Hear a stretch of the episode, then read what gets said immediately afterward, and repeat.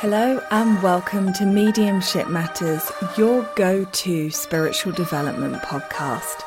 I'm your host, Hannah McIntyre, and I am so excited to have you here.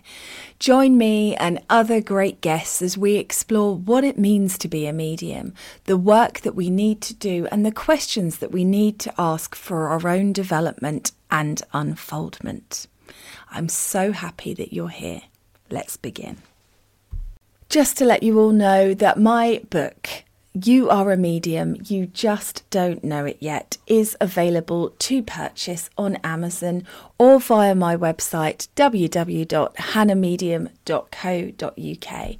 I am incredibly proud to be able to say that it is already an Amazon bestseller, and I'm so grateful to all of you for your reviews, comments, and feedback. Um, if you haven't already, please do check it out. Many of us have those stubborn pounds that seem impossible to lose, no matter how good we eat or how hard we work out. My solution is PlushCare. PlushCare is a leading telehealth provider with doctors who are there for you day and night to partner with you in your weight loss journey. They can prescribe FDA-approved weight loss medications like Wegovy and Zepbound for those who qualify. Plus, they accept most insurance plans. To get started, visit plushcare.com slash weight loss. That's plushcare.com slash weight loss. Even when we're on a budget, we still deserve nice things. Quince is a place to scoop up stunning high-end goods for 50 to 80% less than similar brands. They have buttery soft cashmere sweaters starting at $50, luxurious Italian leather bags, and so much more. Plus, Quince only works with factories that use safe, ethical, and responsible manufacturing. Get the high-end goods you'll love without the high price tag with Quince. Go to quince.com slash style for free shipping and 365-day returns. Since 2013, Bombas has donated over 100 million socks, underwear, and T-shirts to those facing homelessness. If we counted those on air, this ad would last over 1,157 days. But if we counted the time it takes to make a donation possible, it would take just a few clicks. Because every time you make a purchase, Bombas donates an item to someone who needs it. Go to bombas.com slash ACAST and use code ACAST for 20% off your first purchase. That's bombas.com slash ACAST, code ACAST. Hello and welcome to Mediumship Matters with me, Hannah McIntyre. How are you doing? Today I'm going to get through some of these listener questions. I've got a bit of a backlog um, and answer your questions for the podcast. So if you've got a question that you would like an answer to, don't forget to email it over to podcast at hannahmedium.co.uk. So our first question today comes from Karen, and Karen says, Hi Hannah, hope you're well. Just wondering if this is possible.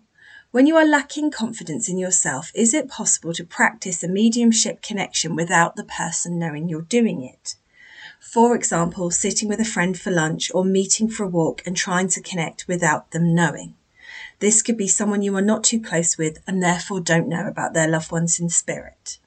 I know this sounds a bit daft because you could not know if you're right without them confirming it, but could you make a note of what you're getting and then ask them at a later date? Hope you can help. Love your podcast. I've learned so much. Thank you, Karen. Ah, uh, well, it is possible. But I've got to be a bit of a stick in the mud here and say just because something is possible doesn't necessarily mean that we should be doing it. So I do believe that we live in a universe of free will and choice, and I don't think that it is appropriate to make a connection with somebody's loved one in the spirit world without them asking you to. Because it's such a big thing, it's such a big experience for people, it's completely life changing. Now, that said, there have been two moments, which I've mentioned on the Spirit Stories recently, where um, the people in the spirit world have made that choice for me, which is very, very different. And that's been twice in 13 years where the spirit world knew that it was the right time for that person to hear from them, or perhaps they'd asked privately and separately, or whatever happened. But the choice was kind of taken away from me because the spirit world made it so abundantly clear that they were there. But apart from that, I don't think you should because people have to be ready. If you're in a fragile state and you are really um, learning to deal with your grief or deal with your life, it can be very upsetting to hear from your loved one if you're not ready and reconciled with it and you're not choosing it. But what you can do is practice with random, for want of a better expression, spirits. And that's something I did a lot of. So, in that scenario, Karen, you wouldn't be able to um, obviously check that what you're getting is right, but it's a great way of learning to practice and be in that space is asking the spirit world to for for people in in spirit who are willing to come in and help you learn and help you grow and practicing that connection but as I always say, there's a certain point where you have to start practicing on other people and you have to start allowing yourself to receive feedback. And that is really difficult and really hard. But I also don't think that you will achieve with your mediumship what you, what is possible to achieve with it if it's not live. So if we look at the mediumship triangle, you have got the spirit world, the sitter, and the medium. If you don't have the sitter's active involvement, your blend will never reach the level of depth that it could because you need their energy to be part of it. It's something you can often see in mediumship demonstrations where the medium is working at a certain level, but when they find the right sitter, their their reading starts to elevate. The information they are getting becomes more specific and more right, deeper. I don't know, specific. I think specific covered it actually. I went down a bit of a rabbit hole there, didn't I? And so that's important to understand because it will limit your mediumship and your mediumistic experience if you do not allow yourself to practice with other people. But it's hard. I understand that it's hard, and I understand this is probably not the answer that you wanted. Frustrating, isn't it? It's always the problem. It's the never ending problem of not feeling ready to practice with other people, but then equally limiting our mediumship. So we'll never become ready to practice on other people because we haven't allowed ourselves to practice with other people. And so on and so forth. So I hope that that makes sense. I hope that that helps. Uh, message me if it doesn't. But yeah, it is difficult. Okay. Next question was submitted through my website from Cayla. And Cayla says, Hi, Hannah. I'm a listener of the podcast and have left a five star review. Good girl, Cayla. Thank you very much. You've helped me so much. I've just started working into my gifts and I feel like so much is happening quickly. I've been getting names spot on and often I don't understand quite how I'm able to do this so well. I feel I'm evidential like you because I tend to get a lot spot on. I feel so blessed but I feel I need some way to get a grip on it all. I don't want to be missing something or making my readings harder for myself. I'm just trying to learn what signs and feelings mean.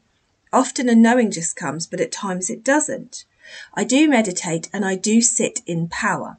But is there like a 10 step system I could follow of some sort? I'm practicing and doing readings often. I also have a super active mind full of ideas, so even being able to center enough to connect impresses me. I don't want to become rushed in my process or disorganized. Thank you so much for what you do. You're the first medium I connect with that has a podcast. I love your insights and outside the box creative thoughts on mediumship. Love and light, Cayla. There isn't a 10 step process. And the reason why there isn't a 10 step process, Cayla, is because everybody's mediumship should be individual. So there is a general skeleton process that I will give you in a second that might help. But if you're getting to the point in your blend where you're able to get specific things like names, I don't really think that there's a problem. I think often in mediumship, there's lots of things banded around all the time, like meditating, like sitting in the power, that we tell ourselves we should be able to do. But actually, that in itself is a disorganized confusion.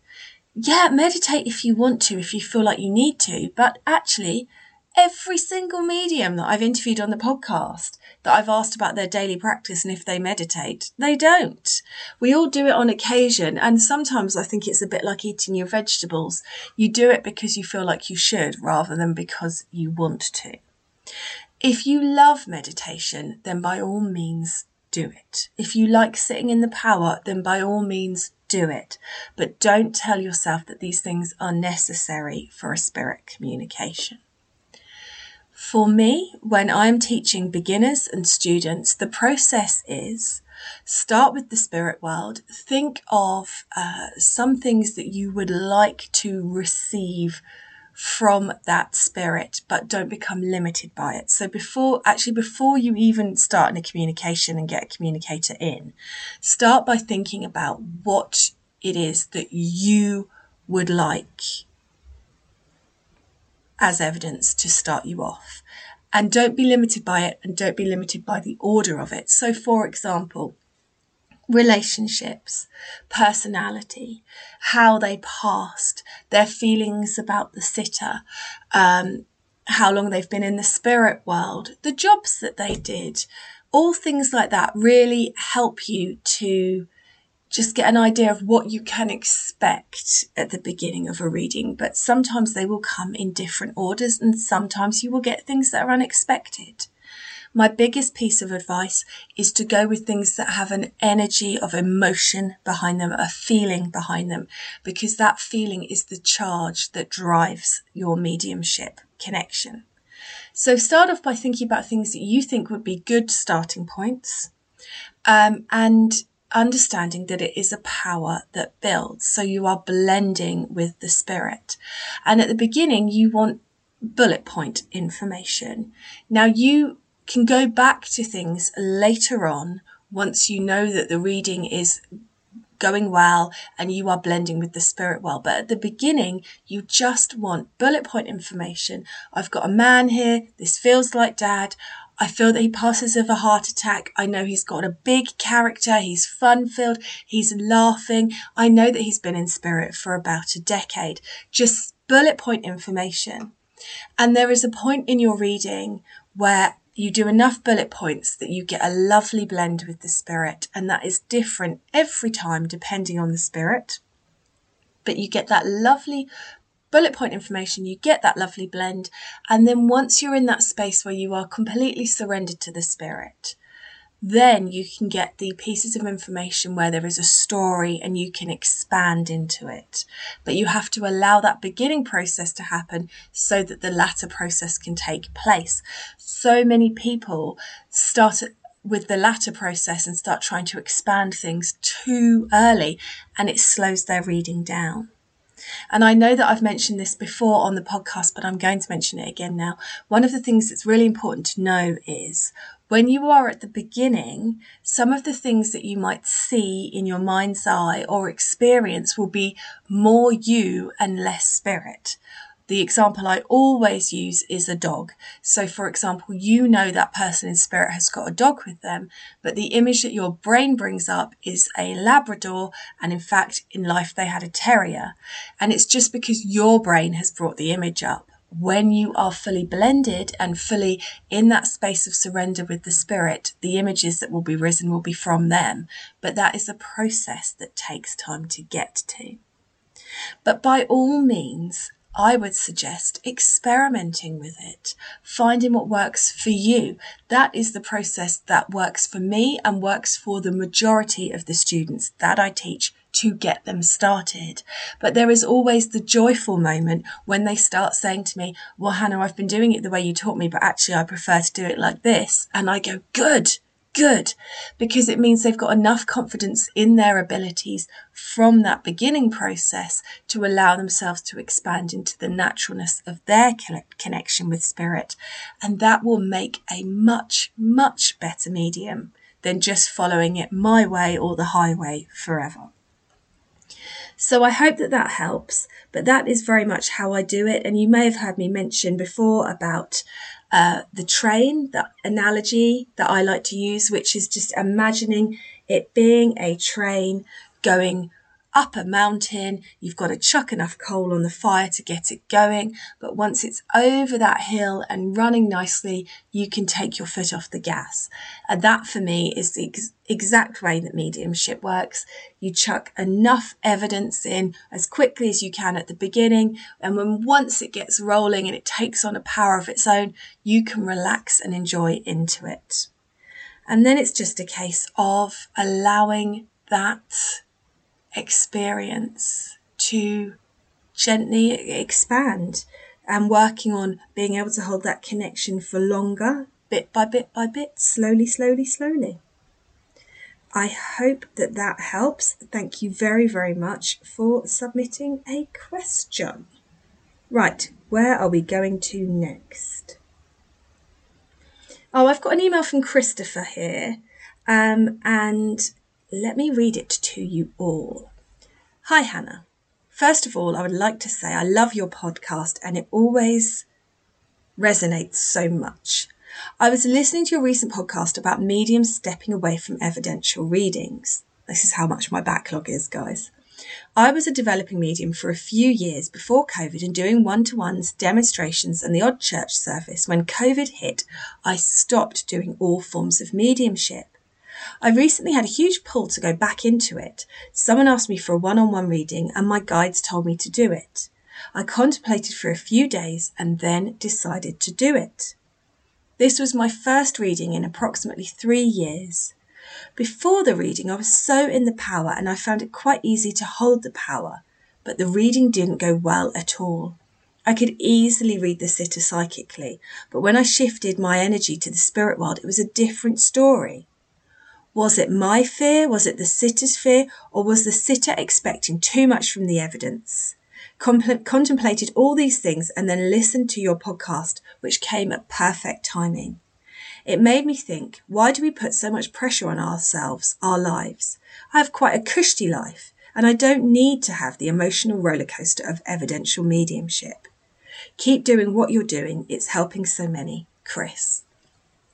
And I know that that podcast was a while ago now, but I just wanted to share that with you guys because it's just coming up again and again and again that so many mediums are finding it really, really hard to sit in the vulnerability of evidential mediumship.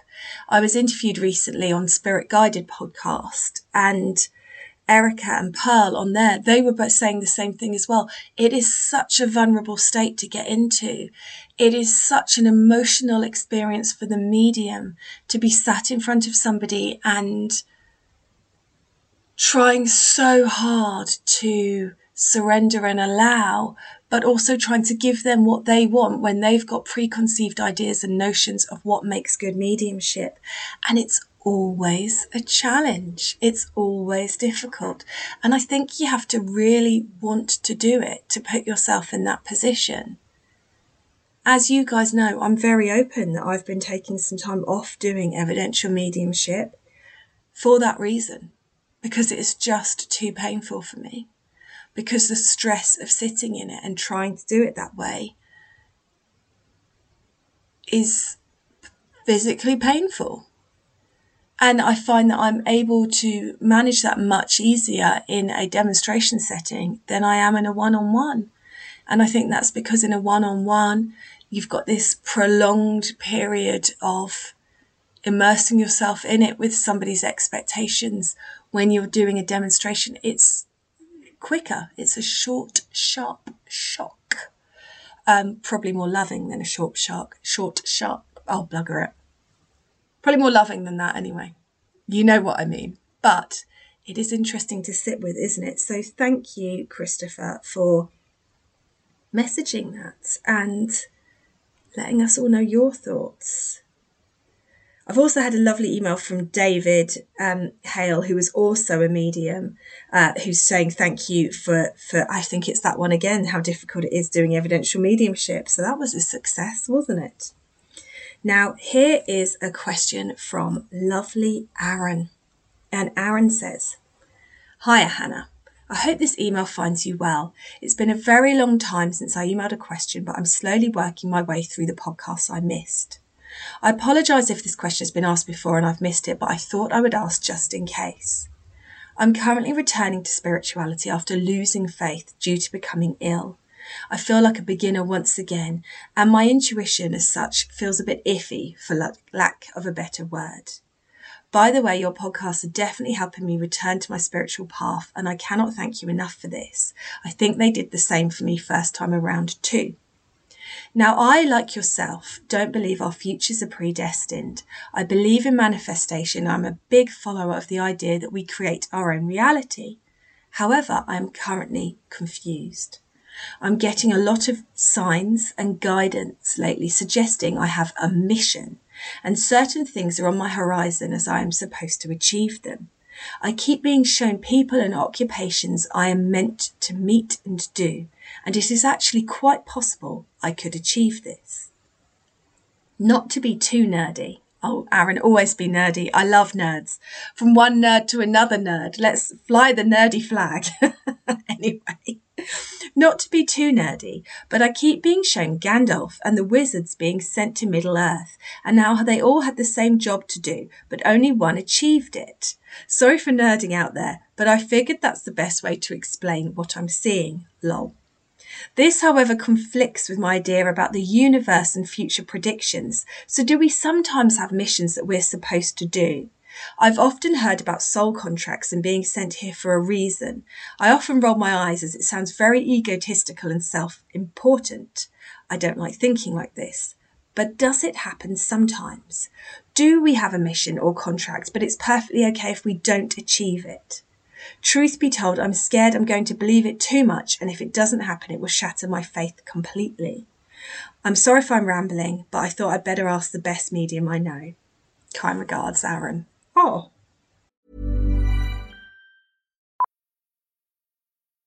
Millions of people have lost weight with personalized plans from Noom, like Evan, who can't stand salads and still lost 50 pounds. Salads, generally, for most people, are the easy button, right? For me, that wasn't an option. I never really was a salad guy. That's just not who I am. But Noom worked for me. Get your personalized plan today at Noom.com. Real Noom user compensated to provide their story. In four weeks, the typical Noom user can expect to lose one to two pounds per week. Individual results may vary. There's never been a faster or easier way to start your weight loss journey than with PlushCare. PlushCare accepts most insurance plans and gives you online access to board-certified physicians who can prescribe FDA-approved weight loss medications like Wegovy and Zepbound for those who qualify. Take charge of your health and speak with a board-certified physician about a weight loss plan that's right for you. Get started today at plushcare.com slash weight loss. That's plushcare.com slash weight loss. Plushcare.com slash weight loss. Made me quite emotional, that end bit there. I didn't see that. Okay, right. Isn't it a tangled web, this experience? This is something I keep thinking about a lot recently because I have always maintained, as you guys will know from hearing the podcast, that I chose mediumship. Mediumship didn't choose me, that I didn't have a calling, I called it. And I've always felt like that. And yet, some little part of me quietly keeps commenting recently, saying, but your path is different to others. And I can't, for the life of me, Aaron, work out how much of it is my intention and how much of it is spirit's intention. How much of it is stuff that I'm achieving because I want to achieve it, and how much of it is spirit helping me to achieve it. How much of the want is my want, and how much of the want that rises in me is spirit's want rising through me. And I honestly don't know. And yes, I do think that um, sometimes they will send many people to do a mission. I do believe that. And the reason why I believe that is never resonated with me when people say what is meant for you won't pass by you. I think it will. I think if the spirit world needs to get a message out there and you won't, for example, and you won't take the steps to get that message out there, then they'll find somebody who will. And that doesn't mean that your whole life is a write off or your whole purpose is gone, but you might find that it changes. The number of people that I have met that have been frustrated when they got some sort of information or guidance to do something from spirit, sat on it for four years, and then were surprised when somebody else did it and they feel like their idea has been gone or swiped and they feel like spirit have let them down. And then you say to them, but Spirit gave you that idea four years ago and you haven't done anything with it. They never like it. It's not a good idea to say that to people, just so you know. But isn't it interesting to think about? Because I think the idea that what is meant for you won't pass by you is somewhat disempowering because I think there are things that spirit want out at a certain timeline, at a certain point. And so, yeah, I do think that they will make sure that what they want out there is out there. And if you look at the human experience, if they need a certain catalyst or experience or something in somebody's life, they will endeavor to get one person to be that catalyst, but will they put all their eggs in one basket? I wonder. So, an example that springs into my head right now is a time that we were getting on a queue in a queue at Gatwick to go through passport control or security or something, and the queue was horrendous. It was massive. And we ended up behind a family where EasyJet had sold their seats to somebody else. So they had let this family with a baby and a toddler go through security, check in, get to the boarding gate, and be told at the boarding gate that because they hadn't done the online check in, their seats were gone. And then to add insult to injury, that poor family then had to go back through passport control. This must have been us returning from a holiday at this point to be able to get back into the main airport. And they had to queue with everybody, and the queue was two hours long. And I have always felt really strongly that I was put in the exact right place to help that woman because she was with an EasyJet representative who wasn't talking to them, wasn't engaging with them. And if honesty was giving off a vibe that was angry, which was probably their defense mechanism because they were dealing with a really shitty situation that their company had done. The husband had done uh, that male thing that not all males do, but a lot of males do, where he just kind of got really stressed and checked out. She had a screaming toddler and a crying baby, and she was having a breakdown, bless her, in the queue. And I'll never forget because I just started talking to her and gave her some sympathy and chatted away to her and we passed the time and I entertained her toddler and do I think I was the only person that could have done that job? No. Do I think that job was necessary? Yes. Do I think she was calling out to the universe for help in that situation? Yes, I do. Do I believe that there were other people in the airport that could have done what I did? Yeah, I didn't do anything amazing or special, but it was amazing and special in the energy of it. So I hope I haven't just gone down a rabbit hole, but hey ho, if I have, I have. But that just is the perfect example to me of they will get the job done if they need to get it done. So, in that sense, Aaron is the problem.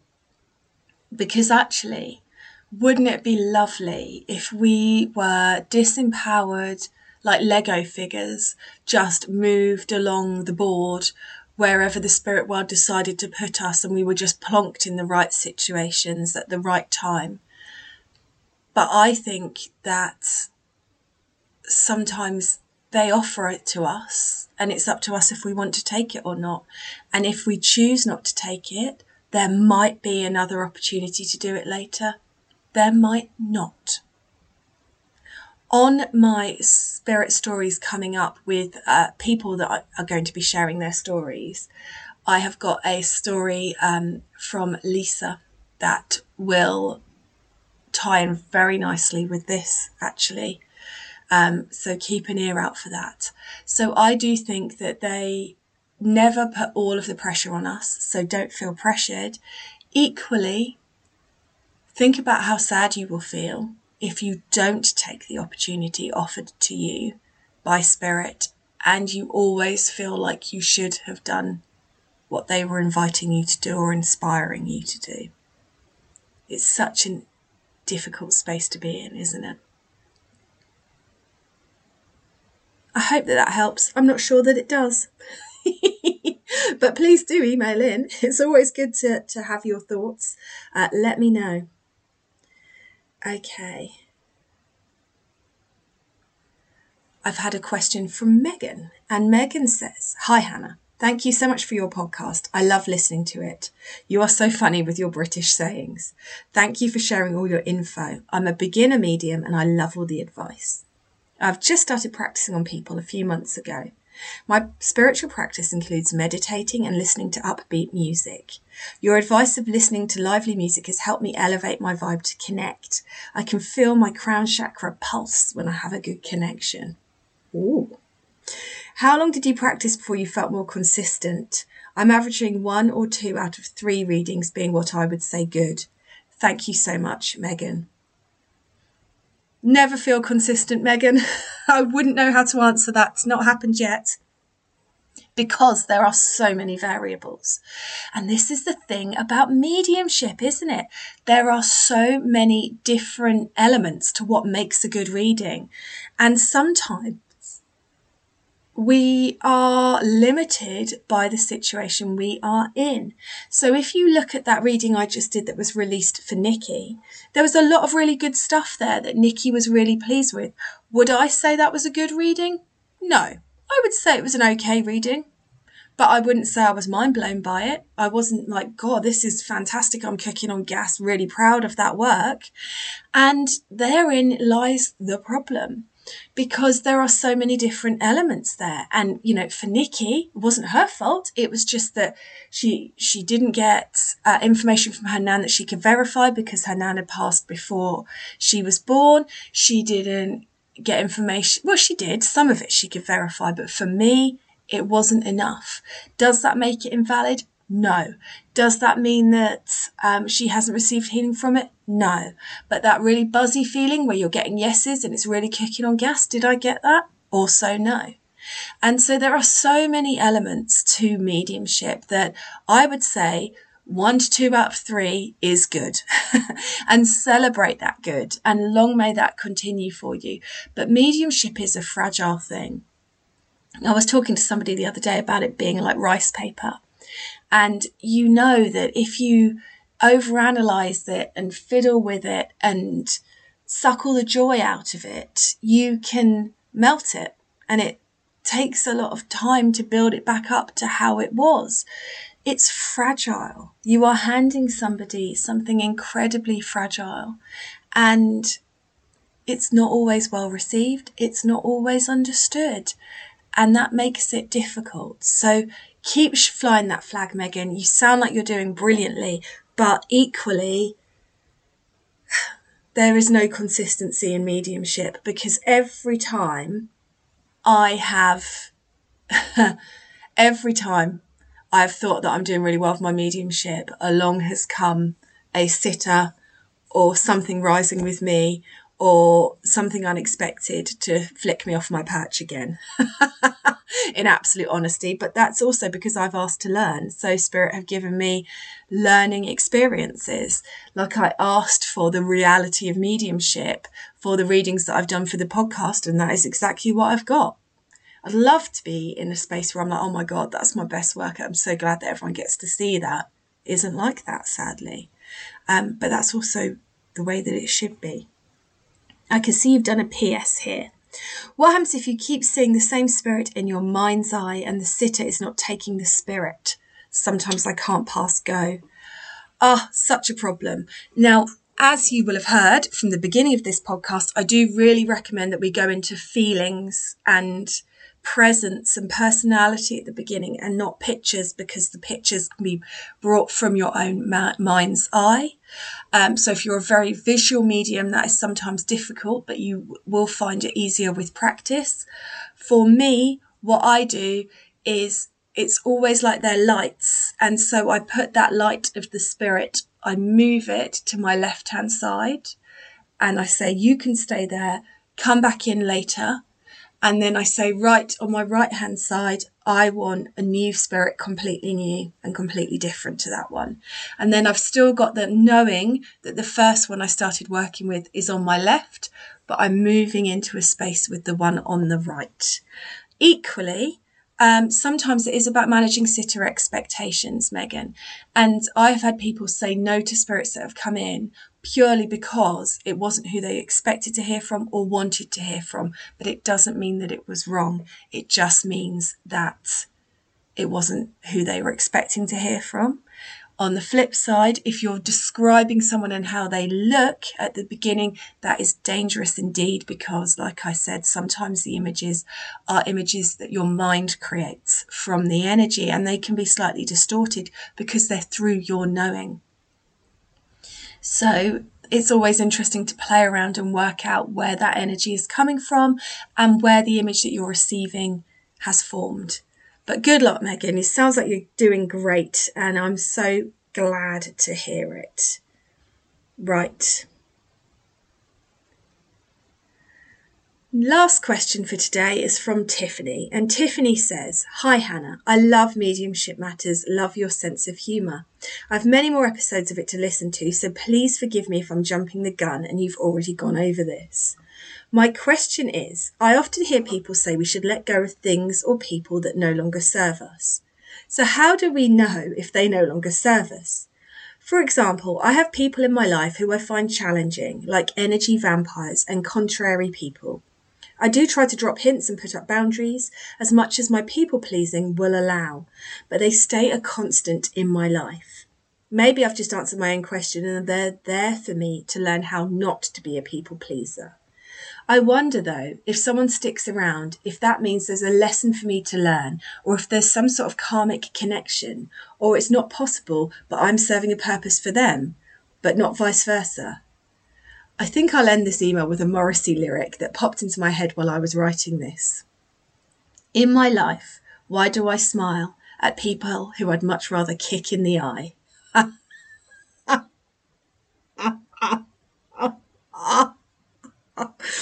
All the best, Tiffany. I think I need that tattooed on my body somewhere.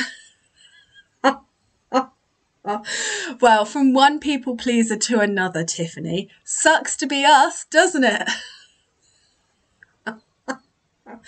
right. Now, this is the interesting thing. I've been really thinking about boundaries a lot recently. And one of the things that has been coming up continuously for me from Spirit is that boundaries are like I was going to say like being in labour. I'll explain that a little bit more, shall I? Boundaries are easy to maintain for a short period of time, even for people pleasers. If we've really thought about it and we've done the work and we've decided what's a comfortable space for us, then we can manage it for two hours, but it's harder to manage for a weekend. And that's what I mean about labour. It's all well and good saying I can do without pain relief. And if you did, nod to you, amazing. But, you know, my first baby got stuck. So after three days, I was a bit tired, so I did take the pain relief. Viva the revolution. Very grateful for that. Thank you. And it's that kind of thing, isn't it? Anyone can bear anything as long as they know it's going to end. It's when it feels like it's really, really long, it's harder to maintain that boundary. So, my first piece of advice is see these people if you have to, if they're in your life, make excuses where you can, minimize contact as much as possible. But when you do see them, see them out and away from places and make it very clear that you've got to leave at a certain time. And don't be afraid, Tiffany, to lie. If you have to say, I've got an appointment, so I'm sorry I've got to leave, just say, say it even if it's not true. If you didn't answer your phone when they rang, just tell them that you've been busy or you've been having tech problems. Do what you need to do to protect your energy. Now, the idea of serving is always an interesting thing. I think it is just really trying to give yourself permission to let go of energies that are bringing you down. Now, if we think about our spiritual journey and our energy as a vibration, as a hot air balloon that is rising, and you're trying to rise and rise and rise, sometimes we end up with people in our lives that are sandbags. And no matter how much hot air we put in the top and how much we try and meditate and focus on our vibration, they pull us back down. And those people do have to be let go of at some point, Tiffany. And where possible, because as Spirit just reminded me, you can't do that if it's your family, can you? Because it just doesn't work like that. I know some people can and they can do better than me, but I couldn't. I couldn't bin off my family members that are always moaning or complaining, even though their vibration brings me down. So you can put limits with time about how much time you spend with people, for sure. Um, but there are some people in my life that I have had to let go. And some of those people have been people that I have loved dearly. And I've had to go through massive grieving processes because it's easy really to let go of somebody that's irritating you. Let's be honest. Oh, bloody hell, I'm sick of hearing from them. Not such a problem. But when you love somebody and you know that they are draining your energy or toxic for you, then that's much harder. It's much, much harder to let go of those people. So don't expect too much of yourself, but do allow yourself downtime and away time. And that's really what happened with me. The more time I spent by myself, not mixing energy with people that were no longer compatible to me, the more that I found myself in a space of comfort with me. And then my beautiful comfort and peace, it felt more obvious when I was with a vibration that didn't work for me or match me. And I could feel the energy change and the, the shift and the impact on me. And that made me more determined not to put myself in that situation. But it wasn't quick and it wasn't easy. It was a journey. You do not need to worry about being the lesson for anybody else and never use that as a reason to stay in somebody's life if their energy isn't good for you because the spirit world will get that lesson to them however they can, and it doesn't have to play a part from you. So I hope that helps, even though it probably didn't, because I'm a terrible people pleaser and it is a challenge. Um, but you can do this. You can make the changes you need to. So start with boundaries, start with reduced contact, limited time, and then build it up from there. If you've got a question for the podcast, you can email podcast at hannahmedium.co.uk and I will answer as soon as I can. Thank you for listening. Planning for your next trip? Elevate your travel style with Quince. Quince has all the jet setting essentials you'll want for your next getaway, like European linen, premium luggage options, buttery soft Italian leather bags, and so much more and is all priced at 50 to 80% less than similar brands. Plus, Quince only works with factories that use safe and ethical manufacturing practices.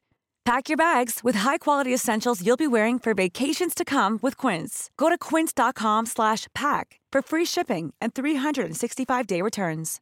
Imagine the softest sheets you've ever felt. Now imagine them getting even softer over time. That's what you'll feel with Boll and Branch's organic cotton sheets. In a recent customer survey, 96% replied that Boll and Branch sheets get softer with every wash. Start getting your best night's sleep in these sheets that get softer and softer for years to come. Try their sheets with a 30-night guarantee. Plus, get 15% off your first order at bollandbranch.com. Code BUTTERY. Exclusions apply. See site for details.